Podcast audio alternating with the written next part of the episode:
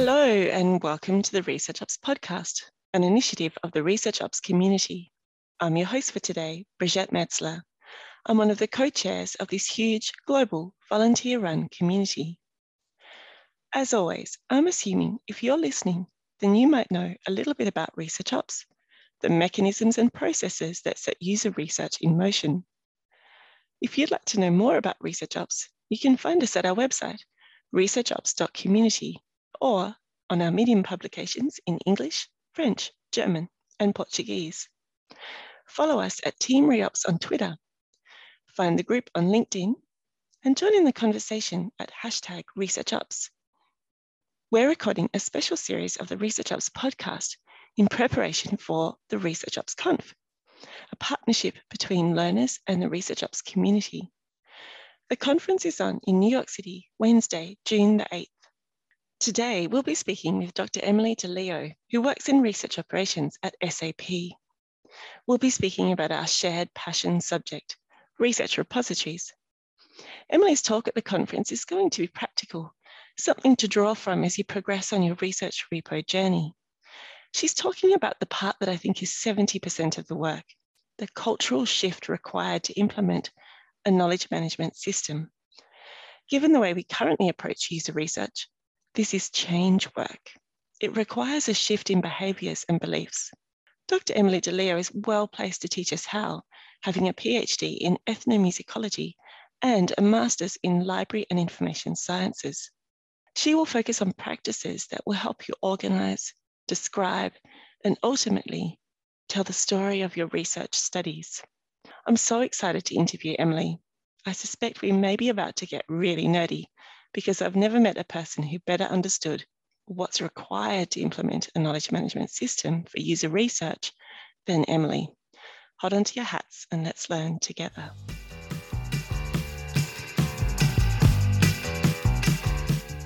So, welcome, Emily. Thank you so much for joining us on the show. Really pleased to have you. Um, yeah. So, in in the introduction to to um, this podcast, I was talking about how you've got uh, a PhD in ethnomusicology and and a master's in in library and information sciences, which is just such an amazing combination. How did that happen? How did hmm. you come to have that combination? Yeah, so um, I had always worked in libraries, even as an undergraduate student. Um, that was kind of my side job. But yes, I went into, I was a music major at college, and then I went on to study ethnomusicology. Um, I think in retrospect, I didn't go into ethnomusicology because I was interested necessarily in world music. That's kind of an old, an older, outdated definition of ethnomusicology. Mm-hmm. I think I was actually more interested in people. I was interested in how people thought about music. I mean, of course, the sound of the music would draw me in, and I'd be I'd be interested to know how the sound was produced and how people thought about the creation of it and the consumption of it. Um, but um, yeah, so I went on to do a master's degree in ethnomusicology um, in the UK. Uh-huh. Um, and I studied um, a borough in East London. I studied kind of music making in that borough. So maybe that was the beginning. Yeah, that maybe was the beginning of that kind of, um, you know, more practical ethnography, right? So I was talking to um, kids that went to school, I was talking to cultural um, organizations and leaders. At that time, that borough had a lot of asylum seekers in mm-hmm. it. And so I didn't really actually see much music music going on. And I knew there were all these different people there. And so I was very curious to know like what the story was. So um okay. Yeah, I can hear yeah. um, that whole thing about the storytelling is is does that mm. sound like it, with, with library mm-hmm. and information sciences? What's the attraction there?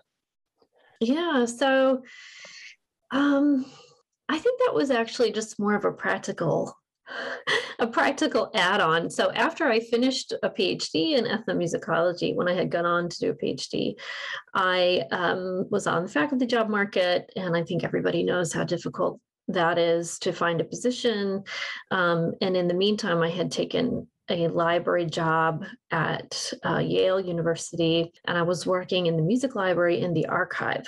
And you know, after two or three years there, I was like, you know, I really don't think the faculty track is for me. I don't, you know, it's just not fruitful.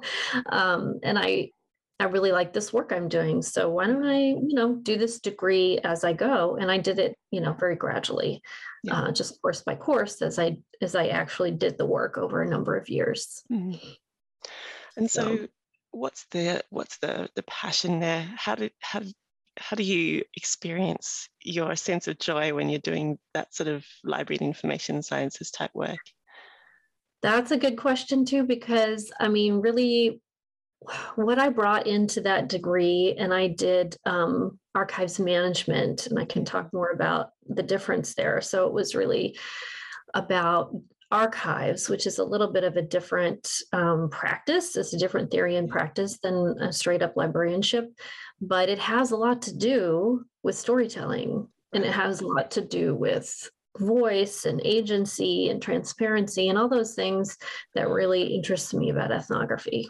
Yeah, and and and I can hear as well, you know, you're talking about that voice and transparency and agency and and I think when we're doing research operations, a lot of that work is how do we carry that agency and voice and story all the way through across the whole of a research life cycle. So uh, mm-hmm. it's yeah, it's singing mm-hmm. to me that that this is probably where that passion uh, combines. Would you say? Mm-hmm. Yeah. yeah. I would say so. And then you know, it, it, from you know, an ops perspective, and also kind of brings in the work I did with the union. I was part of at Yale, where, um, you know, just kind of really sharpened my sense of the work and who does the work and what is their experience of doing the work, which I think, you know, positions me for ops because I'm con- I'm con- I am interested in the researchers. I'm interested in the researchers' experience, right? I'm researching the researchers, which is very interesting to me because it's a relatively new field, UX for me. And so I want to know, you know, what's your experience of, uh, uh, you know, as a researcher? What is your story? What is your story of the research that you just did? Yeah. Right. So. Yeah, definitely. So, I mean, I think it's one of the the, the bits that we sort of miss. And, and I think, uh, you know, when you look at the difference between, and I'd love to explore about the difference between archives and libraries, when you think about research repositories or, or knowledge management systems, let's say, because there's a lot more than just research repositories, as we know. Um, mm-hmm. When you when you think about those things, the difference is, you know, if you go to a library, the librarian is is all about getting you to the knowledge, whereas in the user research sort of role that, that is emerging from research operations, it's also about how do we carry that story through and make sure that that knowledge transfer occurs and the story gets told mm-hmm. faithfully mm-hmm. and, and all of that sort of stuff. Mm-hmm. Tell me, how, you're very clear about how archives informs your practice. Um, can we talk about that more? I'd love to understand mm-hmm. what that means. Mm-hmm. difference? Yeah. So, you know, maybe if I can just um, reflect a little bit on what you just said about the story. So, when you're an archivist, um, basically you are brought a collection of materials.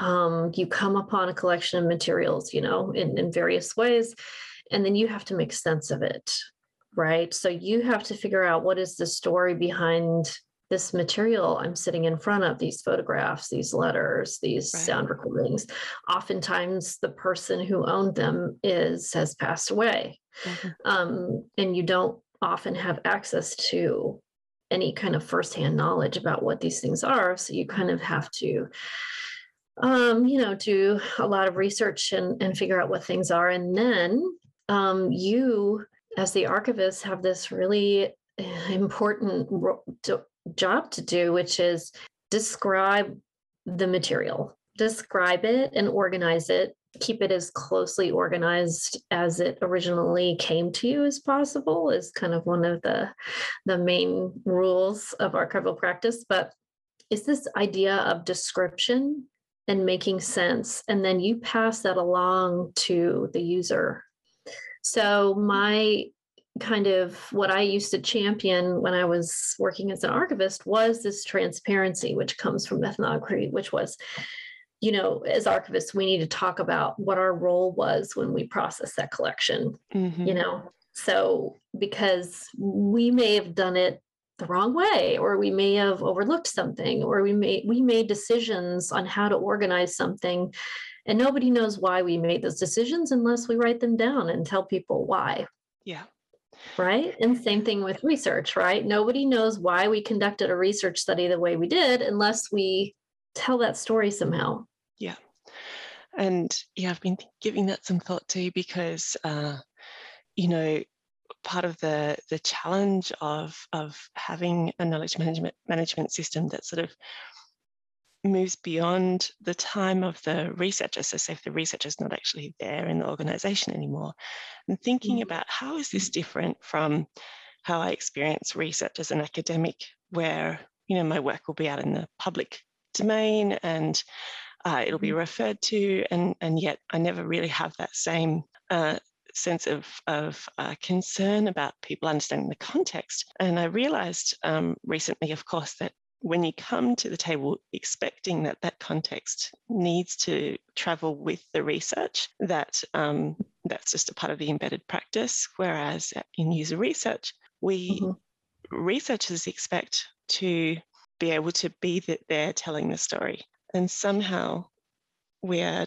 mm-hmm. changing that. So, you know, mm-hmm. you've indicated and that uh, that knowledge management systems in user research is change work. Um, and I think you're going to talk about that a lot in your talk. Um, and I certainly mm-hmm. wholeheartedly agree. Should we talk about about the that change work that needs to be done in organizations and how mm-hmm. your experience um, is there?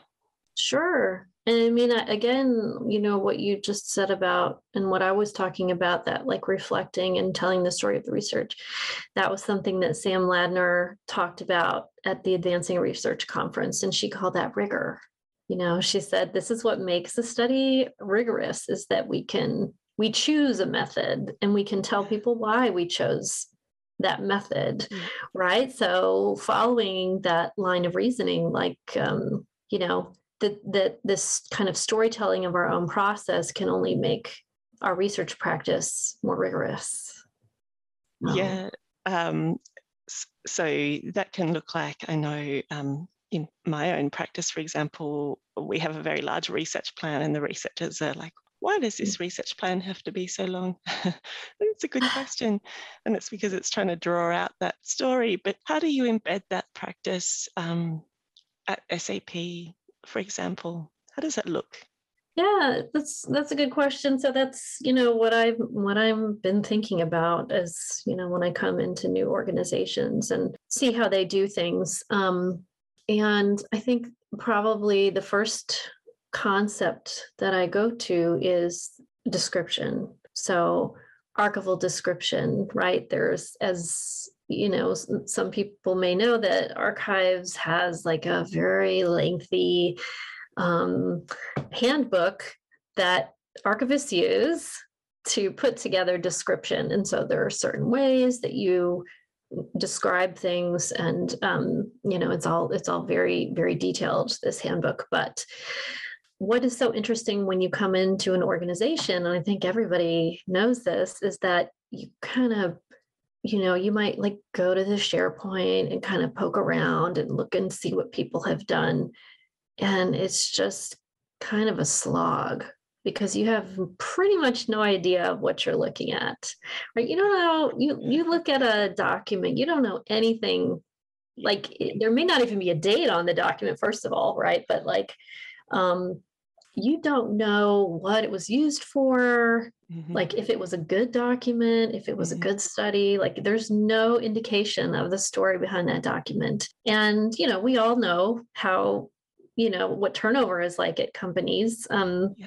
and that just seems so odd to me that like how can you build build on a corpus of research when it's not described and when it's well first of all you're lucky if it's all in sharepoint right um, so that's certainly one practical thing i'm going to talk about in the mm. talk is just kind of like how to do that and it's it's pretty simple um, pretty simple to do these kinds of practices like just just to enter in that level of description mm-hmm. um, and in sharepoint you can you know you can easily just add a column and just just write you know whatever is important to your team like we use this for this and it would or mm. this was just a draft or or whatnot so that when people look in your file they can just scan their eyes down and just see what's there. Mm-hmm. And there's a story right? First of all it's easier it's not such a slog. And second of all if you just going through the process is another thing that sam ladner said because i listened to her talk again the other day actually at work and just the process of going through and reviewing those documents and describing them is like analysis. Yeah. It's analysis, right? It's it's like more longitudinal analysis, and it's mm-hmm. it's a practice that's worth doing um, for all sorts of reasons. Yeah, um, I'd love to so dig into that sort of meta analysis and the opportunities in in research repositories. Um, should we first of all though start at the beginning? So you know how do how do you how do people go into an organization? So the first of all you said that they you you should mm-hmm. get in and start to describe the work. What are some of the the change aspects? What are the, some of the cultural things that need to change there or that you need to sort of influence when you're when you're trying to get started?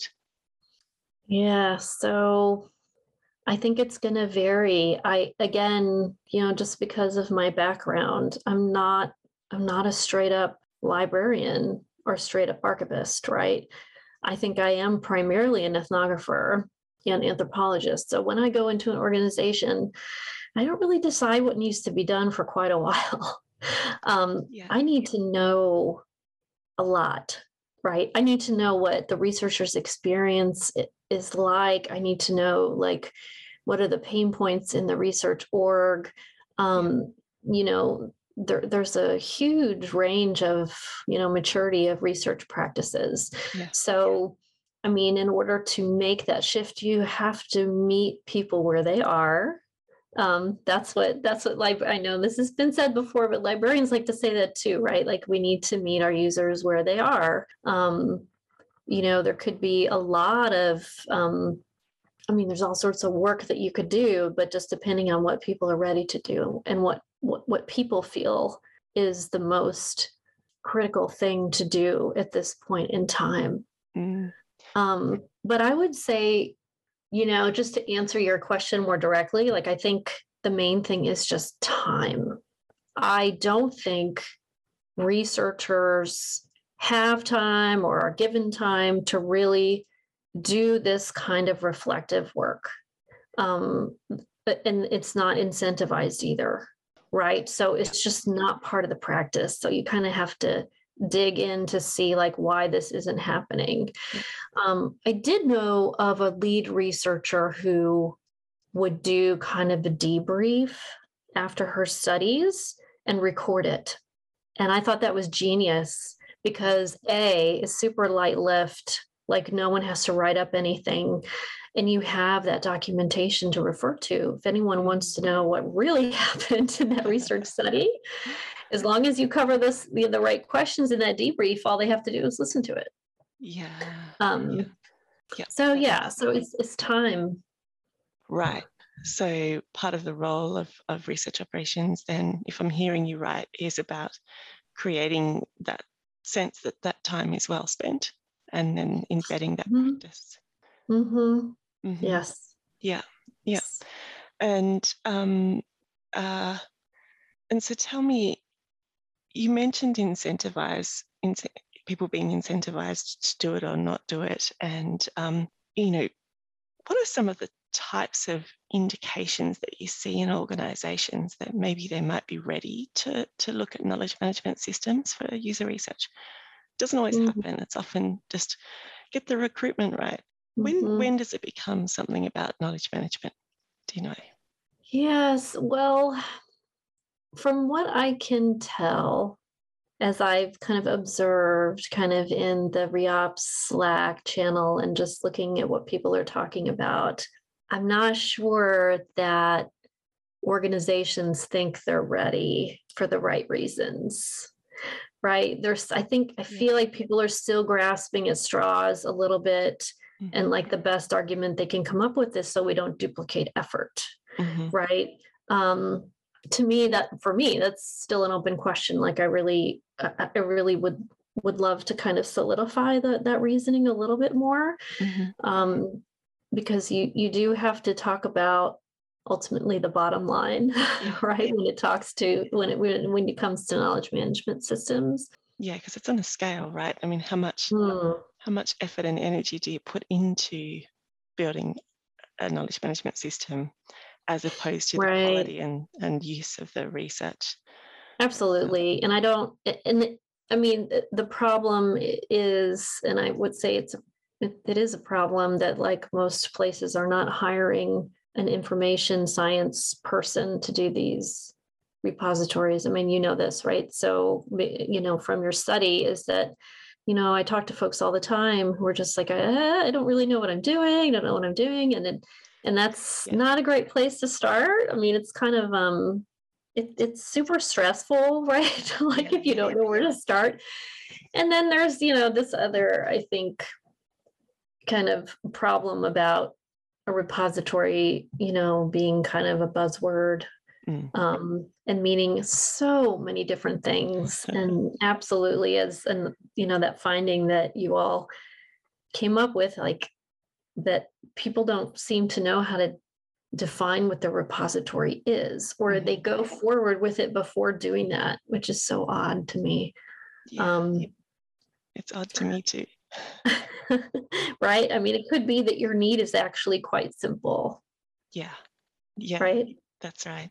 So, yeah, let, us reflect on that. I think in the, you know, in the in the uh, project in, that the community has done, we've got a finding of having four different types of, mm-hmm. um, of, of knowledge management systems. So you've got your research register, you've got, um, you know, your insights hub, you've got your research data repository, and your library. Do you have you seen those, or what? What do you think?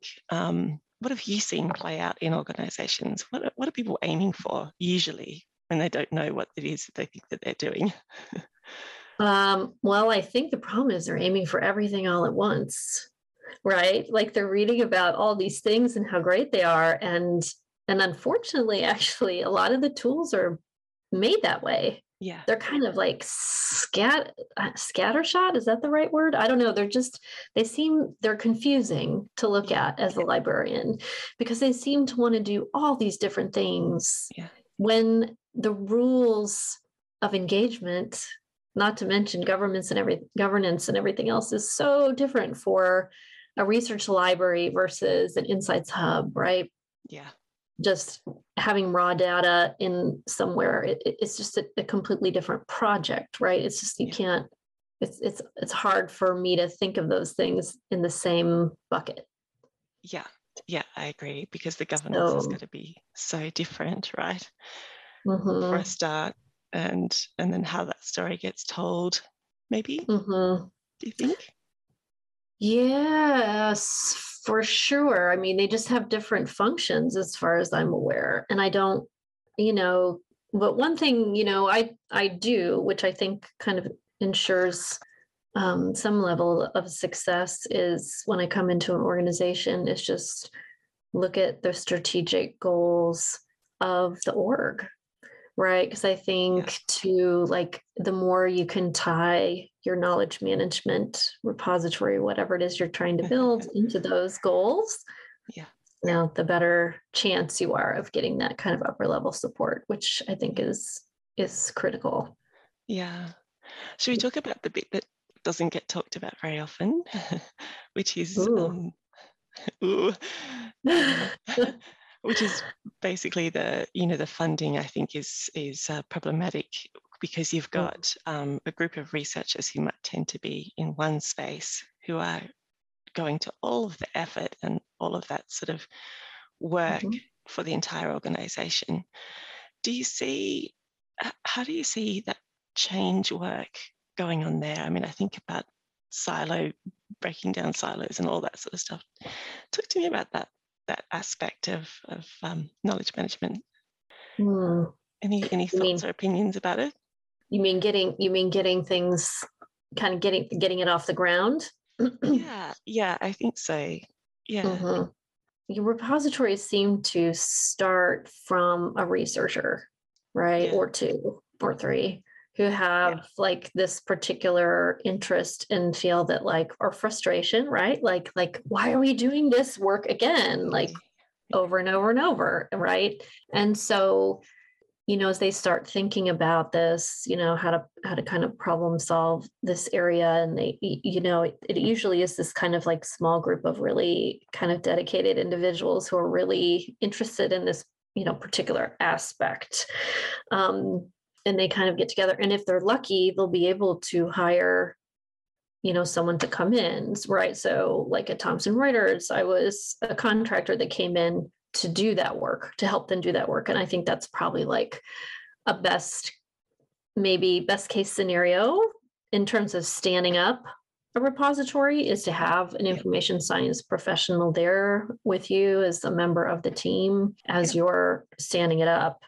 Um, of course, an even better case scenario is to have that person to, you know, to have a, a librarian, right? Or or someone on the ops yeah. team who has those skills to keep it going because it has all sorts of growth potential and all things sorts of things to manage, right? Because what I'm what I'm kind of afraid I might see, well, I, I, guess I should say I've seen it before, right? Folks that have stood up their own repository or thing that they think that the that the organization should have, and it crashed and burned, and now it's just sitting there, yeah, right. right? And so, you know, you also have to come in. You know, I've I've come in and, and talked to those people who tried to stand those things up and, you know, figure out what happened. So it's hard and it's frustrating. You do have to drum that up. But I think and I, I hope that what I can present and the things that I can talk about at this at, at the conference can help people kind of do things on their own in their orgs that are that are not like if, if you're not ready for a repository but you're ready for that change you can still make those changes. You don't have to implement a research repository, yeah. right? Like a repository is just a place. Well, in archives it is, right? That's that's a definition of a repository in archives is just like a place where archival material lives, right? You can use whatever you want. You can use SharePoint if you want. Um, you just, you know, what I'm hoping is just to kind of come up with these kind of principles and like mm-hmm. ways for people to do this work um, that's really the work of a repository it's not choosing a tool right yeah right right so, and that's i think uh, is that the the sort of place to start that research register kind of place where you're just making mm-hmm. sure that it's all known and all of that kind of stuff sure sure yeah. i haven't yes i mean i i would I would say so. I have not seen a register like that, but I mean that doesn't mean anything. I've only, you know, been in UX for a year, but yeah. um, yeah. but I definitely, you know, would go into an org and like make a list of what I would call data sources. Yeah.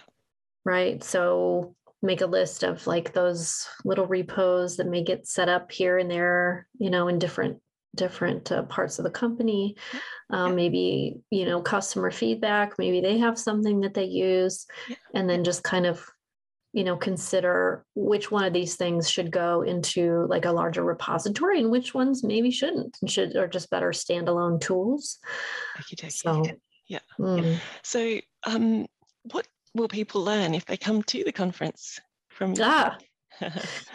well yeah what what i would love to show people is is just you know talk about those skills and talk about the things that i don't think people may not think about right? Where you when you are kind of in the heat of you know turning out a research study um you know you, you're not going to think about like labeling your labeling every document or you know in the document but you know it can be very simple things um, that you can do right? I'm gonna i'm gonna try and keep it to those very simple light lift kind of activities.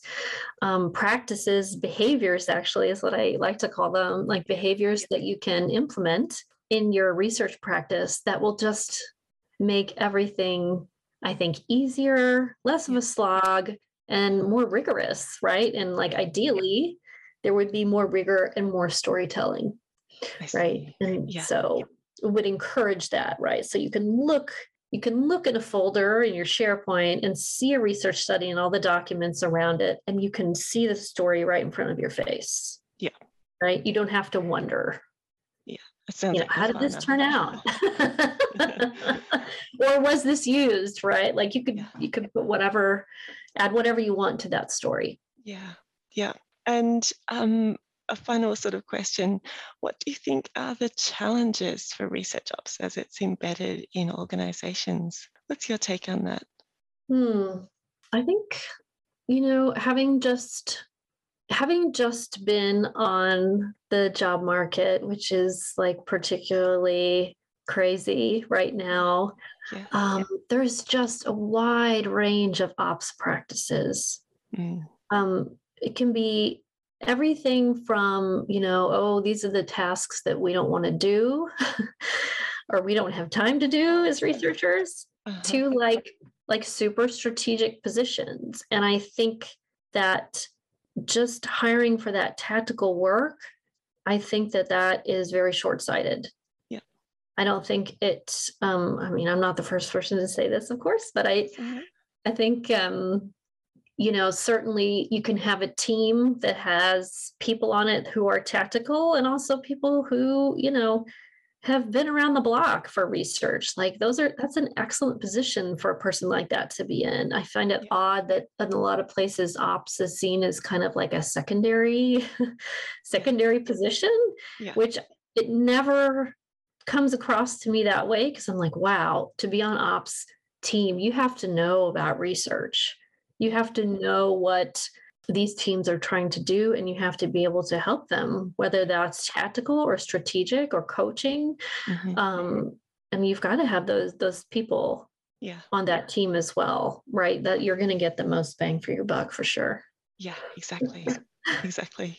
Yeah. Very good. Yeah i think that uh yeah that whole strategic end of, of ops it's it probably is i'd agree. It's the bit that's mm-hmm. the challenge right now is being able to articulate really well what that does. Mm-hmm, mm-hmm. Yeah. And I don't know where that I don't know where that work lives now, right? Because I'm like, okay, so research ops, like that kind of work is not new, right? That's just work that has been done by researchers. Yeah. So yeah. the strategic portion of it, I think, is, I mean, certainly also something that's done by researchers, but my guess is that that kind of str- those strategic conversations aren't always like captured or like uh, uh, put into action. I don't know by having someone who who is kind of quote in charge of mm-hmm. the strategy right or at least kind of corralling it somehow then you can make it a little more actionable i would think. Yeah.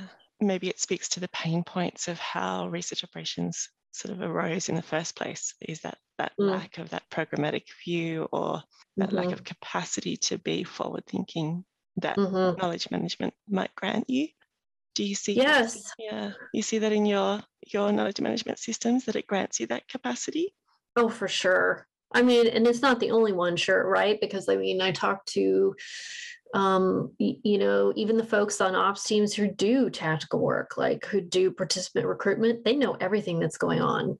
Yeah. Right. It's it's like, you know, that they they their eyes are on on all those things, right? And that's what the ops, ops team is like. And um, you may they may be the only ones who actually know, especially in a very large organization like the ones I've worked in, yeah. where yeah, where there's all sorts of things going on in the nooks and crannies of organizations, and this these ops folks are the ones who know what everyone is doing. Yeah, the the hub to all mm-hmm. of the spokes. Mhm, Ah, mhm. fantastic. Well, thank you so much for your time today, Emily. Mhm. It's um, been just wonderful to to get into that whole knowledge management stuff and the storytelling aspect of it. Yeah. Mhm. yeah, that's such a gift that you that you bring to the profession. Um, Oh, thank is, you. yeah, that combination of storytelling and and Yeah. I just, you know, I really just want to um you know, and here's maybe my union background coming into, but I just really do want to empower people. I do see that, you know, UX research, user research is hard.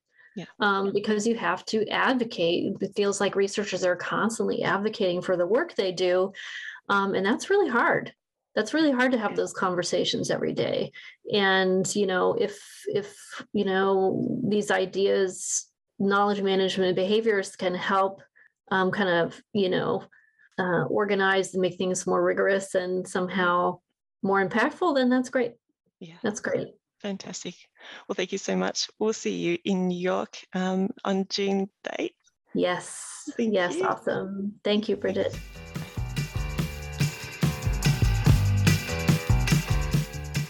And that's the end of today's podcast. Don't forget, you can find tickets to the ReOpsConf 2022 at reopsconf2022.joinlearners.com. It's on Wednesday, June the 8th, in person in New York City or online. You can see Holly, myself, most of the Research Ops board, our speakers, and of course, others in the community at the conference. We're so looking forward to seeing you all there. We hope you enjoyed today's podcast. If you want to hear more, please subscribe or join us in the Research Ops community on Slack. If there's someone you'd like us to talk to, please let us know. We hope you'll join us next time at the Research Ops podcast, or we'll see you soon in the Slack.